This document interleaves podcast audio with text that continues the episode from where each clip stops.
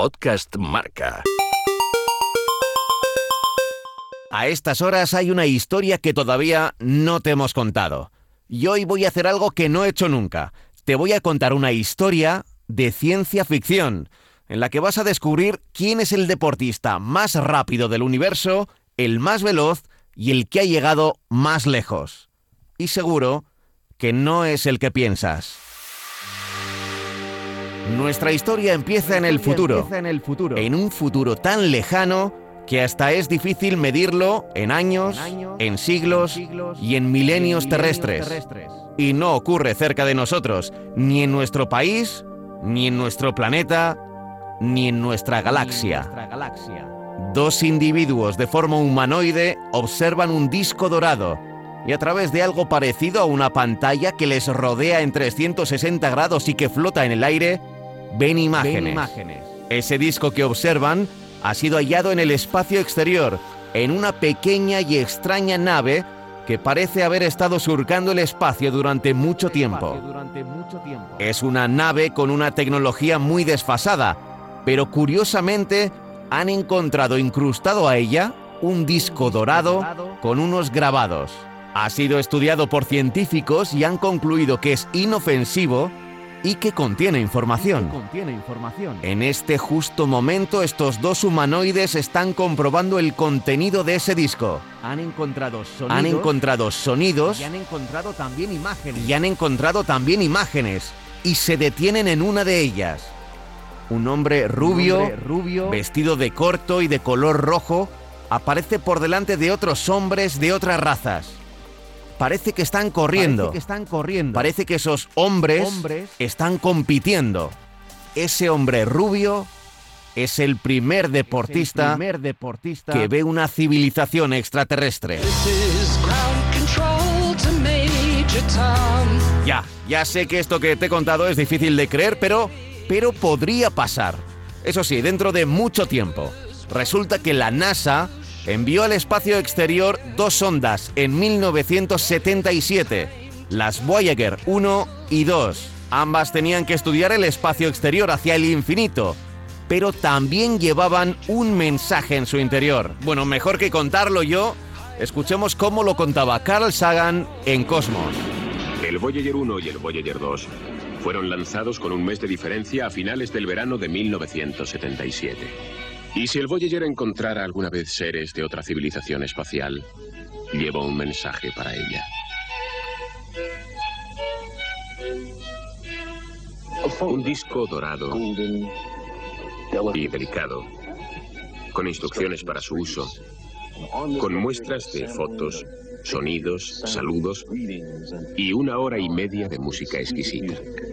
Un regalo a través del océano cósmico de una isla civilizada a otra. En el disco hay un saludo escrito a mano que dice, todos los mundos unidos en el amor a la música. to the makers of music, all worlds, all times.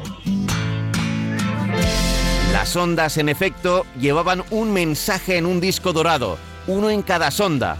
Un disco de gramófono con surcos como los de vinilo, pero de oro. Y entre el material que ahora mismo está surcando el espacio, en efecto, hay un deportista. Se trata del soviético Valery Borzov. Y digo soviético porque en esa imagen aparece ganando la prueba de los 200 metros lisos de los Juegos Olímpicos de Múnich de 1972. Camiseta roja, pantalón blanco y el dorsal 932.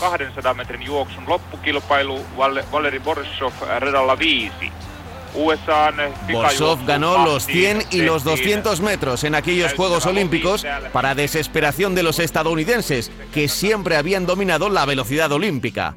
Si bien es cierto que no pudieron participar en los 100 metros porque llegaron tarde a la clasificación. Y a pesar de vivir en plena Guerra Fría, la NASA incluyó esa foto, esa imagen, prácticamente la única con nombre y apellidos que surca el espacio. Ahora mismo las Voyager 1 y 2 se siguen alejando de nuestro planeta con diferentes rutas a una velocidad de 61.000 kilómetros por hora, es decir, 17 kilómetros cada segundo.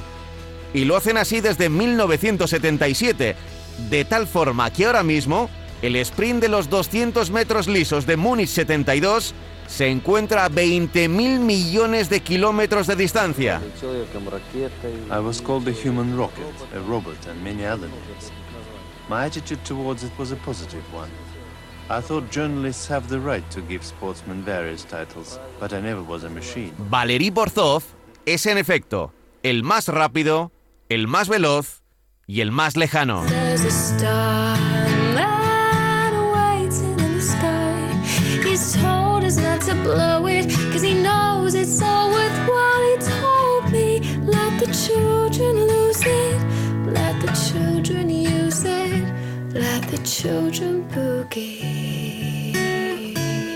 Y no quiero ser aguafiestas, pero es muy difícil, primero, que alguna civilización encuentre la sonda Voyager y segundo, que pueda traducir el contenido del disco. Calculan que podrá estar cerca de una galaxia quizá habitada hacia el año 40.000 de nuestra civilización, si es que para entonces sigue habiendo civilización, claro.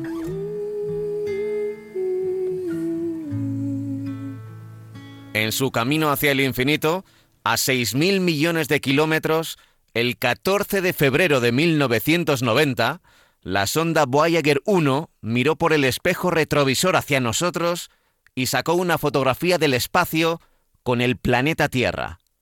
Éramos un pálido punto azul. Carl Sagan, con la voz de José María del Río, dijo aquello de, mira ese punto. Mira ese punto. Eso es aquí. Eso es casa. Eso es nosotros. En él se encuentra todo aquel que amas, todo aquel que conoces, todo aquel del que has oído hablar. Cada ser humano que existió, que vivió su vida. La suma de nuestra alegría y sufrimiento. Miles de confiadas religiones, ideologías y doctrinas económicas cada cazador y recolector, cada héroe y cobarde, cada creador y destructor de la civilización, cada rey y cada campesino, cada pareja enamorada, cada madre y padre, cada esperanzado niño, inventor y explorador, cada maestro de moral, cada político corrupto, cada superestrella, cada líder supremo, cada santo y pecador en la historia de nuestra especie, vivió ahí en una mota de polvo suspendida en un rayo de luz del sol.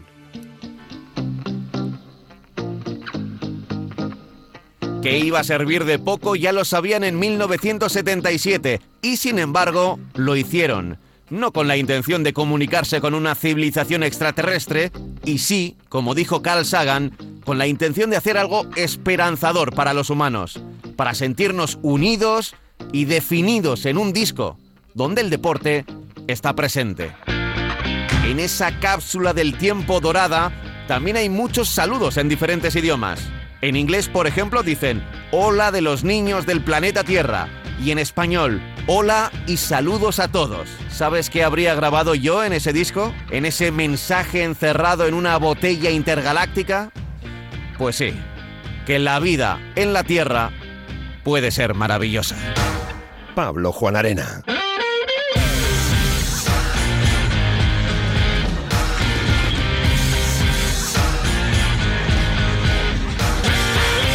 Podcast Marca.